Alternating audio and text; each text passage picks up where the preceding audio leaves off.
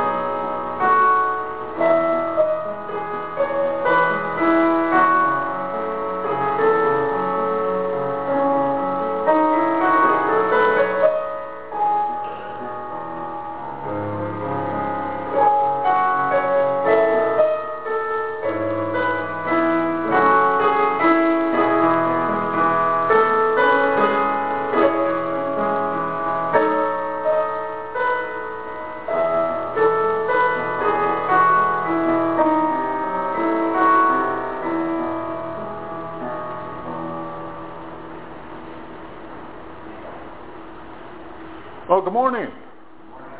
It is wonderful to have each and one, every one of you here this morning. I actually see some new faces. Is that right? All right, great. Welcome, welcome to the chapel. I'm glad you could come and worship with us on this Sunday morning. Our call to worship is hymn number 707. Do not save riches here on earth, where moths and rust destroy, and robbers break in and steal. Instead, save riches in heaven, where moths and rust cannot destroy, and robbers cannot break in and steal. For your heart will always be where your riches are. Amen. Our first hymn this morning is hymn number 99, What a Fellowship, What a Joy Divine, and it is in the red hymnal, hymn number 99.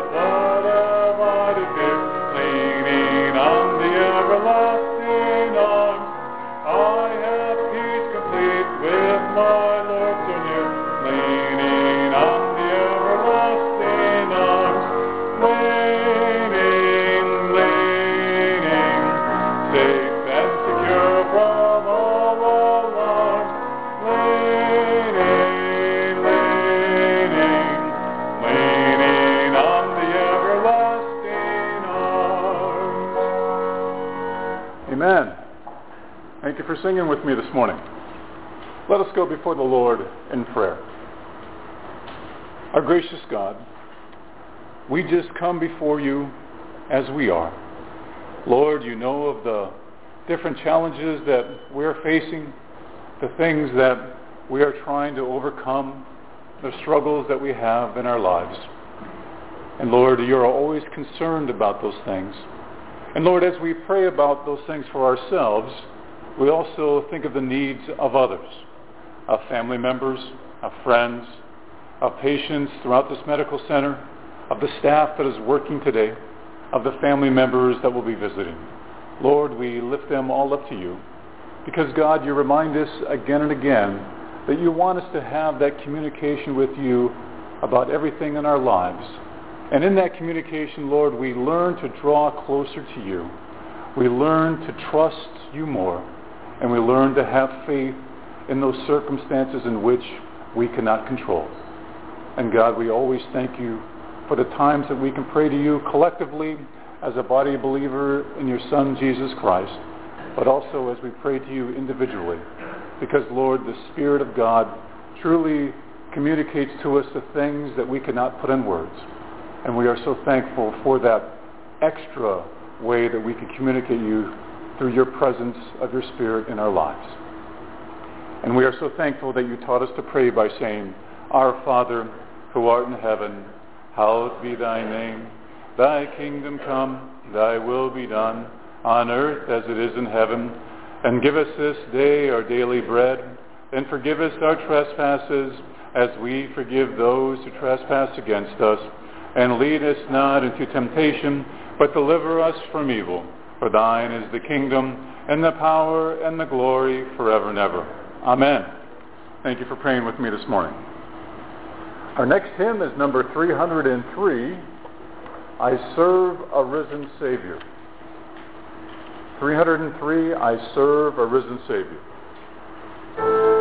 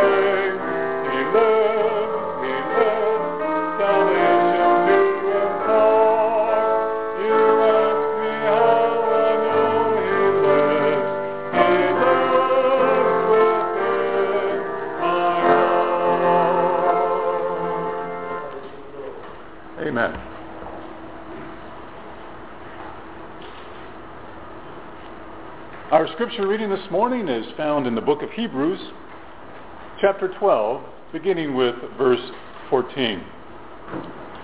Make every effort to live in peace with everyone and to be holy. Without holiness, no one will see the Lord. See to it that no one falls short of the grace of God, and that no bitter root grows up to cause trouble and defile many. Amen. Let us pray. Lord, we are so thankful that you have given us this wonderful time of worship. Lord, we do not take it for granted. And we are so thankful for the servicemen and women that we have served with in peace and in war that have helped us guarantee this right that we have to worship you freely in our nation. Help me, God, to say those things that we all need to say. In Christ's name, amen. Well, good morning. You know, it's interesting. I was away this week and I was attending the denominational conference uh, for the church that I'm a part of, that I'm endorsed with as a chaplain. And we were in Charlotte, North Carolina. Has anybody ever been to Charlotte, North Carolina? And one of the things that they suggested for us to do was go to the Billy Graham Library that is there. Everyone, anyone been to the Billy Graham Library there? If you get a chance to get out that way and you get a chance to go to the Billy Graham Library, I would suggest that you truly do that. Because regardless of whether you're a follower of Jesus Christ or not, which I hope you are, but if you're not, I think you will sense the faith and also the spiritual life of Billy Graham as you go through the library. I would actually say it's more of a museum than a library. But I think if you go there, I think you'll have a sense of the faith and the spiritual life of Billy Graham. If you are not a follower of Jesus Christ yourself, I still suggest that you go because I think you get that sense of the spiritual life of the man and of the person. And as we were going through the library, I was I reminded myself how many times that I attended a Billy Graham crusade. Now, I am old enough to tell you that I've attended at least two Billy Graham crusades in my lifetime. In fact, the first one that I attended when I was just a wee lad of five was in 1964 in Columbus, Ohio. And I remember actually going forward. I wasn't sure exactly what I was doing, and I'm not saying to you that that was my conversion experience, but I remember at that crusade, I went forward in 1964 with my dad. Now, I didn't know exactly fully what I was doing, but I would say to you that that was the beginning of my experience in terms of my understanding of knowing God through his son, Jesus Christ. And I remember doing that. And so I thought about that. I thought about the fact when I was five and going forward at a Billy Graham crusade. And the impact I think that it had on my life, I couldn't describe it to you at the time, but it was significant. But obviously as I look back at my life, and there's been many years now since I was five years old, but I think it did have an impact on my life and the direction in terms of what I ended up doing in terms of following God's call to be a minister of the gospel of Jesus Christ. So at the conference this week, we had a lot of cool things, a lot of cool speakers. In fact, uh, one of the chief of chaplains from the United States Army who was now retired that I actually served with, um, Major General Carver. I don't know if those of you who are Army, if you remember uh, Major General Carver when he was the chief of chaplains for the United States Army. He came and he, he preached for us, and he also plays the piano, so he played the piano for us, and he also sang. And so we had a really uplifting experience with him. But having said all of those things, and I would say that I had one of those good, high experiences. You know what I mean? When you feel good about everything in terms of who you are and you just feel confirmed in terms of what your purpose is and the direction that you have in your life. But then we come home and the reality of life that is around us after we have some of those mountaintop experiences, we get hit by the reality of the everyday things that we have to take care of that are important. And then we kind of have that, that letdown, right? And we have those peaks and we have those valleys. Yes, exactly and how we have to deal with those things. In fact, one of the conversations I was having this week with one of the people at the conference is we were talking about the whole idea of prayer and how it works in terms of how we worship God. In fact, the whole week the emphasis was on prayer. And one of the things that we talked about in reality of life is do you ever get those little things perhaps in a letter or in an email or even one-on-one when you're talking with someone and they actually say that they're going to be praying for you. Now, I must admit to you that there are times when certain people either put that in an email to me or say it to me. I kind of have my suspicions in terms of how sincere they actually are. And I ask myself the question, why do I feel that way? I mean, I should take that blessing and I should receive that blessing, but why do I have my own suspicions when somebody says that to me that I'm not fully sure whether they truly mean it or not? And as I examined myself to answer that question, I came to this one conclusion. It is because when they say that to me and I see the conduct of their life, the two do not match. Now, the people that I know, that I trust, and that I believe in, and their conduct matches what they say to me that they're going to be praying for me, I truly believe that they are going to do so because their conduct and their actions in life match what they're saying to me. Does that make sense to you? It makes, I think it may, well, it makes sense to me. I hope it makes sense to you. And I think a lot of times when we look at our time of worship with God, whether it's a time of community in which we are worshiping here today in the chapel, or whether it's a personal time of worship, we look at the whole idea of whether we truly believe God will fulfill what he says he will fulfill in our lives as we're worshiping him. But the scriptures that we have read this morning reminds us that our actions need to match what we are doing in worship. Our actions need to match what we are doing in prayer. And I think that's important because I think we need to be consistent in our lives before God because that in itself is a time of worship. Now, many times you have heard in this chapel, for those of you that have come for a while and those of you that are new here, and I hope you will come again, you will hear that we understand that we are not perfect.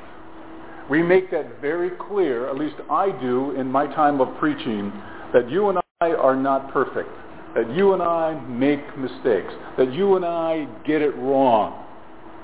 But that does not mean that we should not continue to strive for a better relationship with God through his Son, Jesus Christ. That does not mean that we should not strive for a better relationship between each other as followers of Jesus Christ. Even in our imperfections, we should still keep trying. Because in those attempts, we actually get better and better in terms of what we're doing in our relationship with God, in our relationship with each other. But we need to make the effort. All of us fall short of the grace of God. And we need to remind ourselves and encourage each other that as we fall short, that we need to also be reminded of the fact that we can also pick each other up. And that our relationship with God is one that is never ending. It goes on from everlasting to everlasting. So when we look at our time of worship, we need to think about the fact that God wants us to come to him. God wants us to have that attraction in our approaching of God. As I shared with you the story of when I was five years old at the Billy Graham Crusade and I went forward, the presence of the Spirit of God in his life in terms of what his message was and what he was preaching reached a five-year-old boy. And that's where God makes himself available to each and every one of us, regardless of your age. Because there's something that takes place in the presence of God, in the Spirit of God, that goes beyond our age, that goes beyond our understanding of ourselves, that goes beyond our belief in terms of who we are as a person. And it is in that approachability of God that God comes to each and every one of us, seeking us, desiring to be with us. And it is in that approachableness that the Lord wants us to worship him all the time, fully and completely. And it is in our brokenness that we come before God. But the scriptures tell us to make every effort to live in peace with everyone and to be holy. And to be holy. Without holiness, no one will see the Lord. And once again, it's something in which our behavior has to match what we are saying. If I tell you that you need to love God and that you need to come to know Jesus Christ as your personal Savior, but my actions do not match that, I am in the wrong. I am not being holy. And therefore, because I am not being holy with my actions, the holiness that I do not have, no one will see the Lord. And that is God's desire for each and every one of us. And I think one of the attractions that Billy Graham has had through the decades that he has been preaching is his life has been one in which he exhibited holiness. And because he exhibited holiness in his life and in his actions, people were able to see the Lord. And that's important. Because when we are following a life in which we want to be holy, we want to desire our actions to reflect that holiness so other people can see the Lord, then we see And then we understand that as we are walking with God, we truly can be at peace with everyone. But what needs to happen first is us walking holy before the God. The God in which we believe in is the Father of all creation.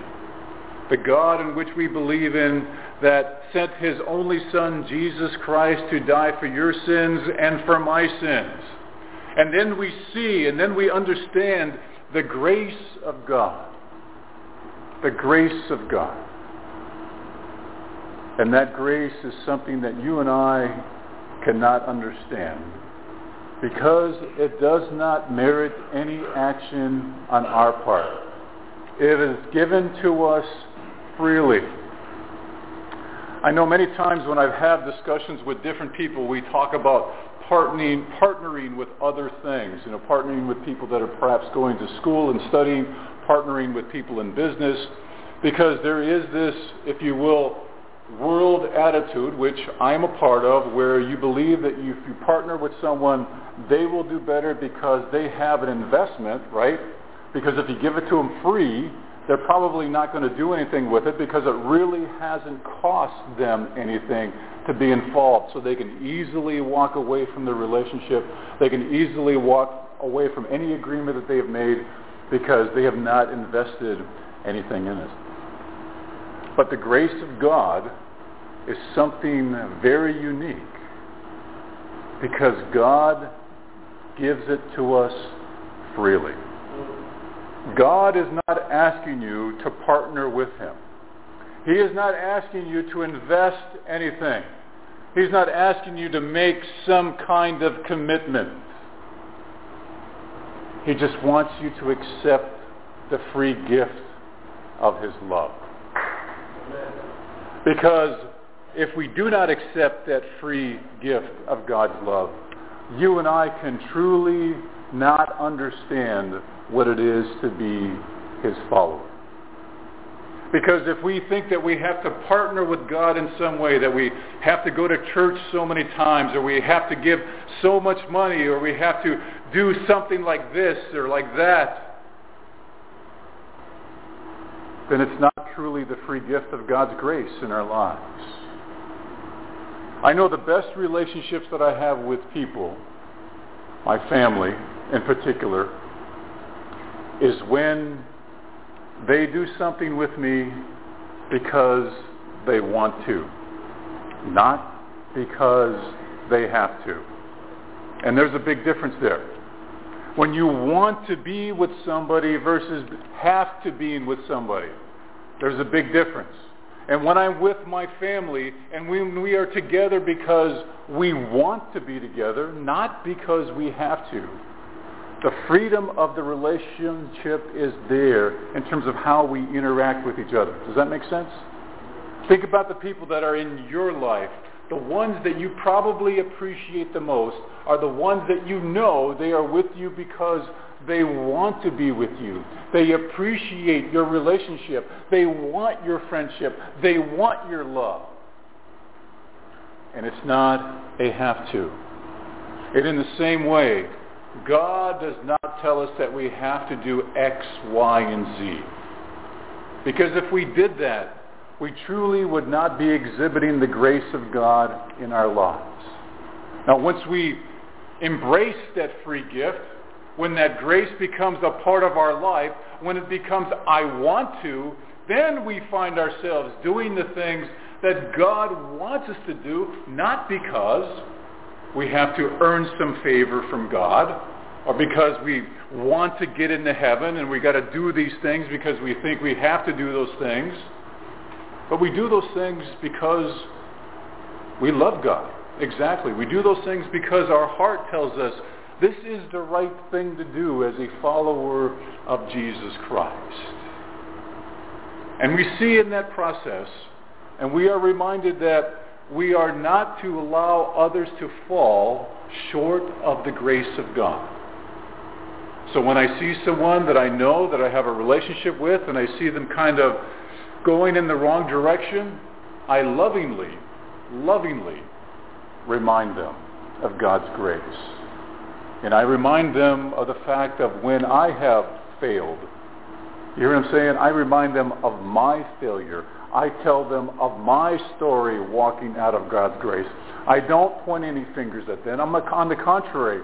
I point the finger at myself to remind them that as God's grace has been working in my life, so God's grace can work in their life.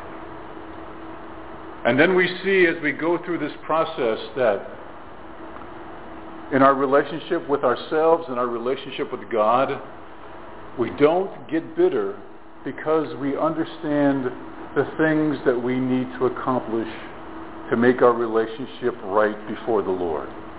We have that attitude of being holy. We have that attitude in which our actions allow others to see the Lord. We understand the grace that God has given to each and every one of us, the unmerited favor of God. And then we see within our own personal relationships, we do not have the anger and the bitterness that we once had. Because it is in that anger, it is in that bitterness that within our own lives causes trouble and defiles many. Think about that for a minute. When are the times that you have been the most bitter and the most angry? I guarantee you it's not when you were holy. It wasn't when your actions and attitudes reflected holiness in which others saw the Lord. It wasn't when you were walking in God's grace and understanding the unmerited favor for you and for others. It was those times in which you were not holy, when your actions did not show anybody the Lord. When you were not incorporating grace in your own life because you could not forgive yourself for the things that you had done wrong. And so therefore you could not forgive anyone else that had wronged you. And you allowed your bitterness and your anger to step up. And it began to cause trouble for you. In the same way, in my own life, I have taken those same steps where I was bitter, when I was angry, because I was not being holy, when my conduct did not exhibit that holiness, when I was not taking God's grace and incorporating it into my life, the forgiveness that he has for me, the forgiveness that he has for you. And it did cause trouble it caused trouble for me wherever I went because I was not right with God. And I think that's what's important when we come and worship. We have a time of worship in which the Lord just gives us that opportunity to make things right with him. To take that bitterness and that anger that we have and to set it aside. And for us to encourage each other with God's grace the forgiveness that he has for me, the forgiveness that he has for you. And we truly do want to live a holy life where others see the Lord present. We truly do. And because of the holiness that God wants us to have, we do want to live at peace, don't you? Do you really want to have the conflict that you have currently in your life? The conflict that is going on? I know I don't. And I struggle with it every day. But God wants us to live at peace with all. And God reminds us to do that, to have an action and an attitude in which we exhibit the holiness that God wants us to have. And that's where it begins. A time of worship that we have personally, a time of worship that we have collectively as a body of believers in our Lord and Savior, Jesus Christ. So it is my hope and prayer that as we go to God every day, that the approachability of God's Spirit is there with you, that you can sense and feel the embrace of God's Holy Spirit, that he loves you and accepts you just for the way that you are. And that in your life, God will transform you to deal with those things that you need to deal with. So you can have a more closer and intimate relationship with God. Because that's the ultimate goal that he wants to have for each and every one of us. To walk closer with him, to have faith in him, and to put our trust in him completely. Amen.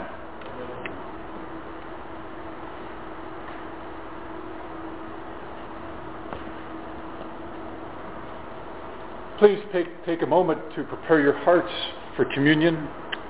And just a reminder that we practice open communion here at the chapel.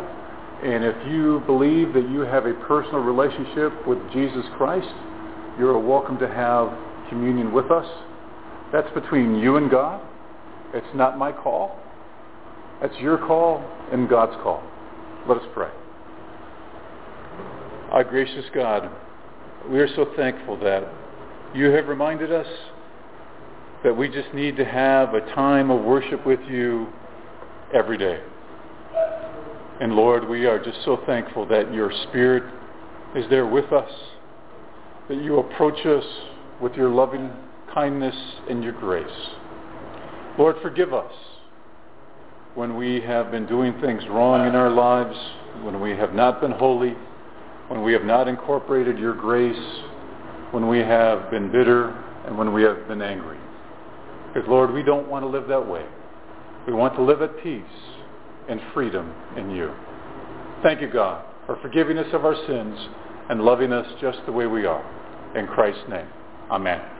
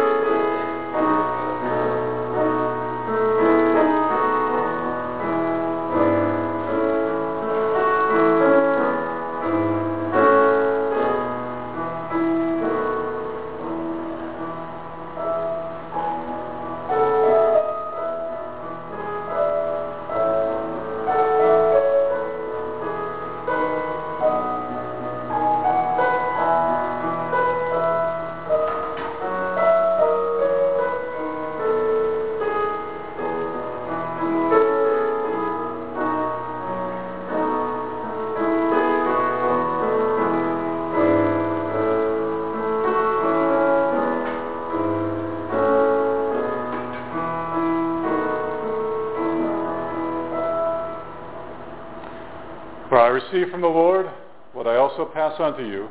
The Lord Jesus, on the night he was betrayed, took bread, and when he had given thanks, he broke it and said, This is my body, which is for you. Do this in remembrance of me. Let us partake together. In the same way, after supper, he took the cup, saying, This cup is the new covenant in my blood. Do this whenever you drink it in remembrance of me. For whenever you eat this bread and drink this cup, you proclaim the Lord's death until he comes. Let us partake together.